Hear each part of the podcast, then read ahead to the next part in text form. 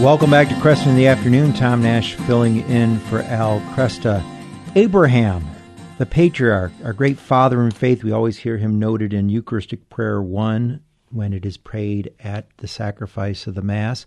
We don't oftentimes think of him as a saint because he's an Old Testament kind of a guy, right?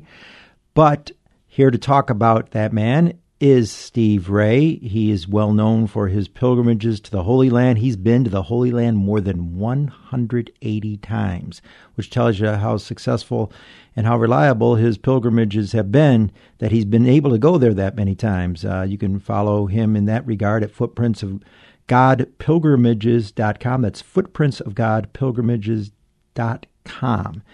Uh, Steve is also the author of Crossing the Tiber Upon This Rock from Ignatius Press. He is the host and producer of the Footprints of God DVD series and has, as I noted, been to the Holy Land that many times, 180 plus. Also writes Bible studies for Catholic Scripture Study International. Steve, welcome back to the program. Well, thank you, Tom. It's been a while since we've talked, and uh, it's delightful to uh, share this 40 minutes with you. Thank you very much, Steve. Hey, you know, right off the top, I talked about how Abraham is from the Old Testament. It's like, how can he be a saint? How would you address that to people who think, you know, he's not, he can't be canonized. He doesn't go through the process after Jesus. Well, I think that Jesus canonized him. there you go. and I'm not going to argue Jesus. In, in Matthew 8, he says, uh, to the Pharisees, Many will come from east to west and sit at table with Abraham, Isaac, and Jacob in the kingdom of God. So, right there, Jesus said, Abraham, Isaac, and Jacob are saints. They're in the kingdom of God. And there's other indications of that as well. But the Catechism is very clear on this in paragraph 61. It says the patriarchs, and there he's referring to Abraham, Isaac, and Jacob, some prophets or just as prophets and certain other Old Testament figures have been and always will be honored as saints in the church's liturgical traditions. So, in other words, Abraham, Isaac, and Jacob, the prophets, I would say King David, Isaiah, and many of them, I have a list of them that have been collected over the years that have been celebrated as saints in the liturgical calendar. And that's and why I think October 9th, he's on the calendar. You're right, October 8th. That's that was last Saturday. So um, on the Sabbath, no less for the Jews, you know. But um, I I love studying these Old Testament characters because you and I we look back to the finished work of Christ on the cross. It's a mm. central point of history. We get our salvation by looking back in faith at that point. The Old Testament saints are the same, just they had to look forward in faith to the coming Messiah. Maybe not understanding all that was going to happen and all that entailed, but they had faith in God and they obeyed his commands and they looked forward to the coming Messiah. So they are saved the same way we are by faith. The Footprints of God DVD series through Ignatius Press, where you covered all kinds of Old Testament luminaries, New Testament figures, uh, Abraham being covered as one of those people. But now you're recently finished filming and producing a new groundbreaking movie on Abraham. What's what's distinctive about this one versus, shall we say, your coverage of Abraham in the past? Well, this is the this is the movie I think that we're referring to. I haven't done another one on Abraham. This is the one that we filmed in four countries. Actually, we filmed it in Israel and in the Palestinian West Bank and in Turkey, also in Jordan, and also uh, people don't are kind of surprised by this, but also in Iraq. They're surprised for two reasons that we filmed Abraham's life in Iraq. First of all, why would you go over there? Isn't it dangerous? Well, yes, it was. The uh, ISIS was taking over at the time, so it was still a while back that we did this.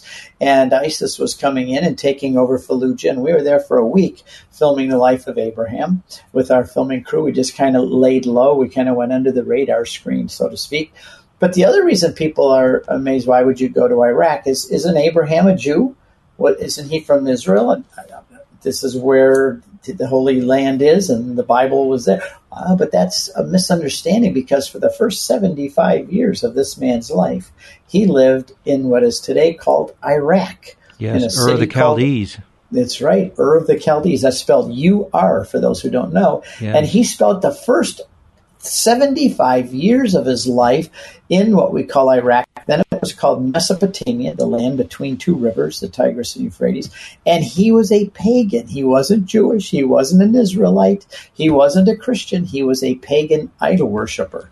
It says in Joshua that his family worshiped other gods on the other side of the river. It's an interesting thing. I was talking to to Curtis Mitch, our friend who works with Scott Hahn and did the, the, great work on the Ignatius Catholic Study Bible, and he says, you know, the, probably it, it, arguably that when we speak about in Joshua twenty four verse six, that in one sense his forefathers and, and they obviously uh, some of the forefathers at that time in the book of Joshua would have been people who unfortunately fell into paganism during the Egyptian uh, bondage that happened after after Abraham. But we do know that whatever the case was, that when God called him, he's he's aware of him in some sense, so that even if there was some other background or admixture, that he was a man who responded to God's call right away. Uh, similar to maybe Melchizedek as well. That these were these were people who were seeking God and and responded quickly when they were called by God. Just think if it, you're in a culture that is monolithic. Everybody there worships Nana, the god of the moon. That was the name of the god. And I was at the ziggurat where Abraham's family would have brought their offerings to Nana, the god of the moon, to the priests that served him. And that remains of that ziggurat, which is like a big pyramid, are still there to this day. And to think that you are in the middle of this culture, your families have been buried there, you've lived there your whole life, your ancestors are buried there, your house, all of your investments, everything is there, your land. And then all of a sudden, this God who you don't know, another God who is not Nana, the God of the moon. In fact, he commands that you walk away from Nana, the God of the moon, who you've worshipped all this time. There's a, there's a poem that I love, Tom. I'm just going to read the last few lines of it. It's in my movie. And it says, this is Abraham speaking to God, and God has just told him to pack up and go. And I'm going to take you to a land. And Abraham probably says, which land is it? And God says, you just start going. I'll tell you when to stop. But here's what here's the last few lines. Am I supposed am I supposed to scuttle my life upon the road to some mumbled nowhere? In ten generations since the flood you have spoken to no one. Now like thunder on a clear day you give commands, pull up my tent, desert my home, the graves of my ancestors. You come very late, Lord. You come very late. But my camels will leave in the morning. Now, there's a man who responds to God faithfully, and it's an interesting question about how God, because we don't hear a lot of things. We, we see that there is the lineage between Noah and all the way down to Abram, and how that all played out in Scripture. It's not not completely clear, but What's for sure the case is that, and as you've commented yourself before, that if you're being called at 70 or 75 years old, that's when we're, at least in America, supposed to be able to be packing and enjoying the golden years, not being called to a, a, new vocation, traveling, you know, 1,700 miles where uh, you don't have modern transportation. And so, um, yep. my goodness, you got to go through some lands that might not be so hospitable to you. That takes a lot of yes. faith right there. Uh, it certainly does. And to tell your wife of all those years, we're going to be leaving, dear. Mm. And he has 318 men who work for him. He has a huge flocks and herds.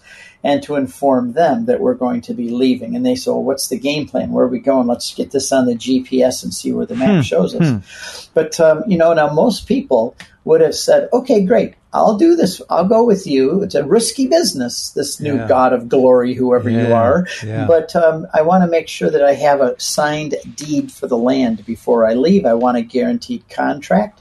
I want to know what my income and pension are going to be, what kind of medical insurance I'm going to have. And yet he didn't do that. Mm. He just said, okay, I'll trust in you.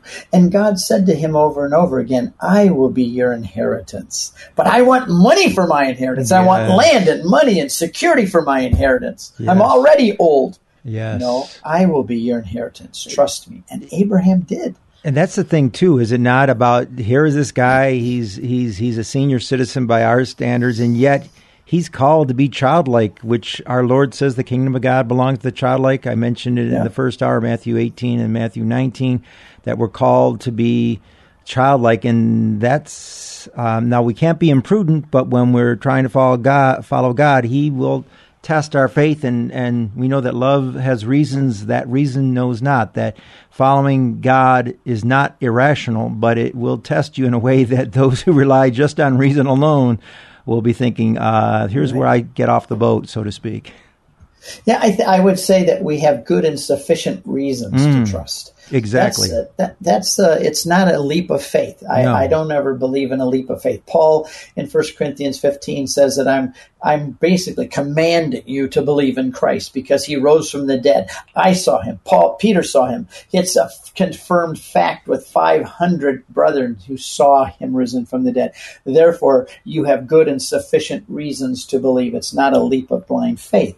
So, and you know, and also, Tom, God says to Abram, his name is Abram. It's not Abraham yet. That doesn't come till later. And Abram means father. And yet here he is, 75 years old. It's kind of a cruel name because you name father, and somebody said, Well, nice to meet you. Where is your son? and I don't have one. Ah. well, you've named father and you don't have a son. No, I don't. And then God says to him at 75 years old, when, when Sarah's 65, that I'm going to give you a son through your own loins, not through adoption or whether I'm going to give you your own son. And later he says specifically through Sarah. And I think Abraham, and, and he didn't say it quite this way, but he did say it. He, he said, Have you seen Sarah lately? Hmm. Have you seen me lately? And you tell me I'm going to have a son now at 75 with Sarah, who is basically an older woman beyond the time Yes. and you're going to give us a land. What do you mean, give me a land? I'm, you're going to have this whole new land I'm going to give you. And not only that, but it was the land bridge between the great civilizations. This was the primo piece of land in the world at the time. It was the gateway between An- uh, Anatolia in the north and uh, Babylon and Persia area and Egypt. Everybody traveling had to go through the land of Israel like a bridge. Whoever owned Israel owned the toll roads. I'm going to give you this land. And this is um, 75 years old. This man is getting this promise and this command. And he did it. That's why he's the father of faith. But, but uh, Tom, my movie that I made on Abraham is, is called Abraham, Father of Faith. But I also added, and of works.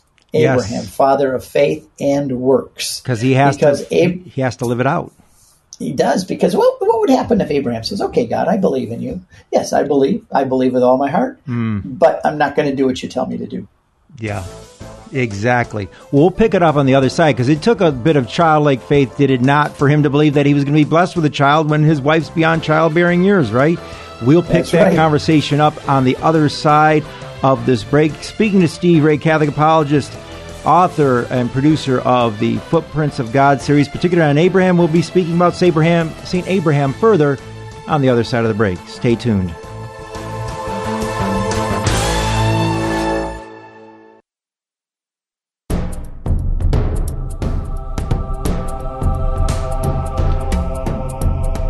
Welcome back to Kresta in the Afternoon. Tom Nash filling in for Al today on this Monday, the feast of Pope St. John the 23rd. And over the weekend, this past Saturday, although you may not have known it, it was also the feast of St. Abraham. That is the patriarch. And we're speaking with, continuing our conversation with Steve Ray, Catholic apologist, filmmaker, pilgrimage leader to the Holy Land. Uh, Steve, uh, we were le- where we left it off was Abram means father, but he doesn't have any children and he's going to be told that he's going to be, you know, people are going to be blessed through him. We see in Genesis 12, uh, but he's got to he's got to believe that God's going to do this, despite the fact that, humanly speaking, it doesn't look possible. And then because in his mind, God is delaying the fulfillment of that process, he tries to take things into his own hand, doesn't he? Instead of maybe waiting Yes. for God to fulfill it. Can you explain that to the to our listeners? Yes, he does. Can you hear me? Okay. Yes, I can. Okay, yes, he does try to take it into his own hands, but at the request of his wife Sarah, who desperately wants a son. And there was a law in the land in that whole area of Mesopotamia and in uh, Canaan, that whole part of the Near East, that if a woman could not have her own child, that she would take one of the servants or slaves, and they were slaves, they were owned, and she could have her husband impregnate the slave. When the baby's born, the baby is born on her lap and that then is a sign of adoption. So that Sarah would then have that baby through adoption. It would be her legal child. So she did that, and there was a baby named Ishmael born. through Hagar. But God said, no, that wasn't the child that I was going to give you. Abraham says, well, let it be my head servant. Let it be him. Uh, no, no, it's not going to be him. I will be back this time next year, and Sarah will give you a child. That was what God said later down the line. And uh, Sarah. Sarah herself um, has a name change there, as does Abraham, and then their child's uh, name Isaac. It all plays into a bit of a uh, profundity of, of, God's plan, does it not? With name changes and also the meaning yeah. of Isaac. Yeah, because even before he has a son, he's Abraham's name is changed from Abram, which means father, to Abraham, which means father of nations. Now you talk about a cruel name. That's hmm. even worse because it's going to be another year or two before he has a son, and now his name is father of nations. And somebody says, "What's your name?" My name is father of nations. Oh, really? Well, hmm. he's now ninety nine years old. Yeah. And God meets him again at a tent in, in, Genesis 18. And this is really a fascinating passage. I just, uh, by the way, finished a 500 page commentary on Genesis. It's being published by Ignatius Press, probably come out later next year. And in there, I had a lot of fun with that chapter where, where the Lord actually comes down in person to tell Abram, or who is now Abraham, that he's going to have a son, and he's 99 years old. And he also tells him, that he says to, to get all your men together, 318 men. And uh, the sign of the circumcision is, uh, of the covenant is going to be circumcision. Ouch. Can you imagine Abraham getting his 318 men together the next morning and say, guys, I got good news and bad news. Which do you want to hear first? I always like the bad news first. It makes it, the good news is helpful. But yeah, that was bad news indeed, huh? Yes, and it said that the that the flint knives, the flint knives were brought out the next morning. Without anesthetic, probably.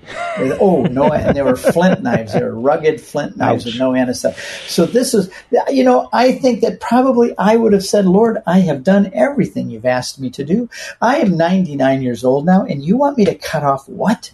Are you kidding me? Not just mm. me, but all, I got to go tell all my guys that? Mm. Are you kidding me? I'm going back to Ur. I've had enough of this. Yeah. I've been 25 years following my flocks through this desert, and I don't have anything to show for all of your promises. 25 years. Hmm. Mosquito bites is about all I've got. Hmm. And yet he did what God told him to do. And when he was 99, it says that God came to him. And this is interesting because there were three travelers, and he he speaks to the three of them in the singular Lord. Yeah. And the great the, one of the great, probably the most famous icon of all time is by the Russian Rublev, mm. and it's called the Trinity, and it's a picture of those three messengers or angels, and and uh, the doctors of the church, Augustine and and uh, uh, one I think his name is just second Ambrose, mm. said that here we're treading on deep waters, and we're seeing the mystery of the Trinity. Yes, and you know, was it God and the, the, was it symbolized by the three and God, and but yet speaking of the one, and I know that uh, different people like uh, Scott Hahn will say, well, in context, would it be the two guys, the two angels in Genesis 19 with Sodom and Gomorrah? In any event, there's no doubt, at the very least, it's typified, and there's no doubt that he's encountering God for sure. Right, and it's interesting though when he gets to Sodom, it says there's only two left. One goes back to yeah. heaven, yeah, and the two, and then it says when they called down fire, it says, and then Yahweh on earth called down fire from Yahweh in heaven. Hmm. Yeah, there's two Yahwehs there, and the yeah. fathers of the church said, yeah. "Wait a minute, how can there be two Yahwehs? This is yeah. a, an early image of the Trinity." Yeah, there, there's a strong argument. So there's there. a mixture of opinions yeah, on yeah, that, yeah, but it's a, it is a fascinating passage. And when when God spoke to Abraham and said, "You're going to have a child," Sarah was eavesdropping hmm. from the tent, from the door of the tent, and she laughed when she heard God say, so "Your daughter, your wife Sarah is going to have a child at 89 years old." Sarah laughs, and God says, "Why did Sarah laugh?" And Sarah said, "I didn't laugh." He said, "Yes, you did. yes, you caught her." That's yeah. one of the most one of the comical scenes. You know, it's yeah. like in a soap opera almost. And then, sure enough, a year later, he says, "I'll be back a year from now, and she will have a son." And she did. Yeah, and that son named Isaac, right? I remember back, named laughter and means laughter. uh, there was this uh, when I was in Steubenville, a grad student in the mid '90s, and they had this the House of Isaac uh, that some of the grad student women had, and it was the House of Laughter, you know, of of good merriment, so to speak. Yeah. Uh, you know, with regard to faith and works, with regard to Abraham, I think of Hebrews 11, and we speak there of yep. the pantheon of the Old Testament luminaries.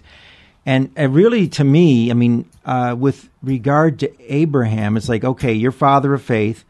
Okay, Isaac comes along. Through him, you know, the nations are going to be blessed and all of that. And then it's take your son, your only son, and go yeah. to Moriah and you're going to have to offer him up. And yet that takes a lot of faith and work to be able to say, oh my gosh, you're telling me I, have come this far, I've traveled this far. Uh, now I have the son finally, miraculously. How did my wife have it otherwise without you, God? And now you're saying that the one through whom you're going to bless the world, the nations, you want me to offer up, and it's almost, it's like a as a burnt offering. No yes, and a and a pre- this, Go ahead.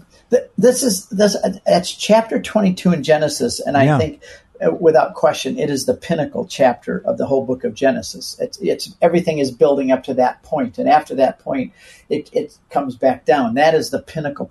And not only is it an image of God the Father, like God like the father Abraham, taking his only begotten son whom he loves. In fact, that's how the chapter says, Take your son, your only son whom you love. And yeah. that sounds like, For God so loved the world, he yeah. gave his only begotten son. John and 3, guess 16. where he takes him? Yeah. That's right. And he takes him to Mount Moriah. Why? Because Mount Moriah is the top of Jerusalem, where yes. another God who is, has an only begotten son is going yes. to offer him as a sacrifice in the same place. Centuries this is later. typology yeah, at its beautiful. richest. Yes, yeah. and and he's and there it is, and it's like I love how the letter in the letter to the Hebrews it says that Abraham reasoned that God could raise the dead, and figuratively uh, speaking, you know, as far as um, yeah. offering him, he says he uh, received Isaac back from death. So because he believes, like, well, God, you brought me this far. Um, you said it's going to be through the son, so I'll offer him because you seem to be able. You you can do all. So somehow he's going to raise him from the dead. And yep. of course, he stops him, but yet there's a prefiguration, as you say, typology.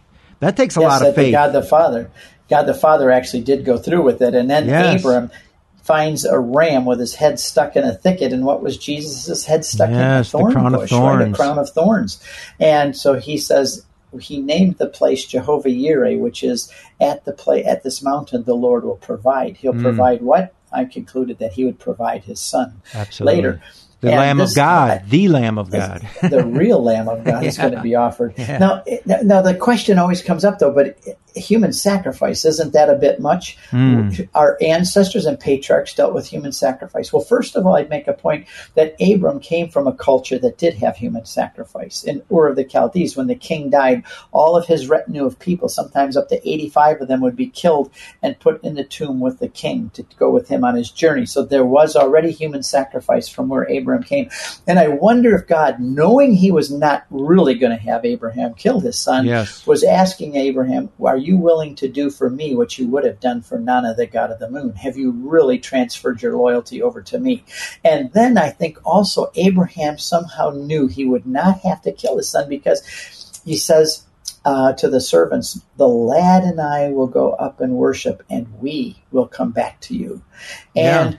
when Isaac said, we have the fire and the wood, but where's the lamb we're going to kill and mm. offer? And God Abraham says, The Lord will provide the yeah. lamb, my son. And, so I think that Abraham knew he wasn't really going to have to. He didn't understand how or why, yeah. but that's how much he trusted God. This yeah. is the son of promise. And and Tom, another thing, one last thing, sure. is this son was no longer a baby. This was a strong young teenager. He was there to able to walk three days. He was carrying the wood of the sacrifice on his back, just like Jesus carried mm. the wood of the mm. sacrifice on his back. And this G- and a- Isaac was a willing victim. He could have fought off his old father because there's no way an old man could get a son up on an altar. I, when I did the movie, I built an altar mm. and I put wood on it and I got a ram and I put the ram up on that thing, but I couldn't do it by myself. And yeah. G- there's no way that without with Isaac resisting and without even his cooperation, Abraham could not have. Isaac was a willing victim, Jesus, just like Jesus was a willing So even victim. if Abraham, we speak about him as saying, all right, I'm coming back, we're coming back, because if worse comes to worse, God's going to raise him from the dead, as yes. Hebrews 11. But even yes. your point is that with regard to Isaac as one who is, I know estimates uh, from different, the ancient rabbis, 17 to 35, but this is, as you say, a full grown uh, a, a, young adult or a full grown adult who yep. himself could have resisted, but yet does not resist. And so we speak about the sacrifice of Isaac and not just the sacrifice of Abraham because he prefigures Christ who willingly follows the Father's uh, embraces what the Father does and willingly embraces the death when he could have, uh, obviously, as you say, called on legions of angels, as he tells Pilate.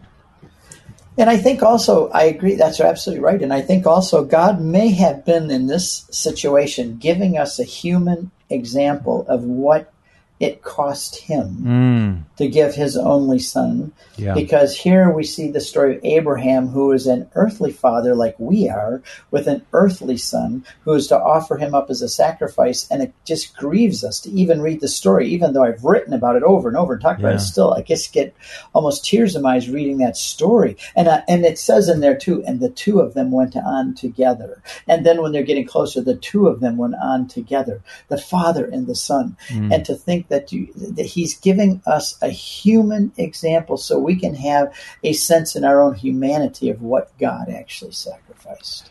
Yeah, it shows his trust in the Lord, which we're all called to. He was a man of faith and, and a childlike uh, faith because that's what enabled him to uh, fulfill God's role in his life, fulfill God's promise with having a son Yep. late in life. And then um, following through and trusting in God that God would, if needed, raise him from the dead, that he is a great example of trust. And as we know from Christ, he is trustworthy because Christ, that great Lamb of God, the Lamb of God, rises from the dead, and uh, we've had this church, his church, two thousand years later. Which, if it weren't for, if it were merely human, we'd have been out of business centuries ago. Yes.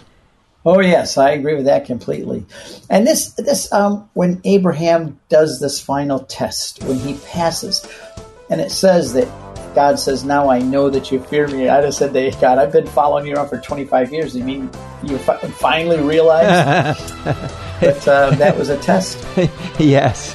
Well, God bless Abraham. Thank God for Abraham. Thank God for God. Steve, Gr- Steve Ray, uh, thank you so much for being with us. Follow him at uh, pilgrimage. It's a pilgrimage of God dot, CatholicConvert.com. and CatholicConvert.com.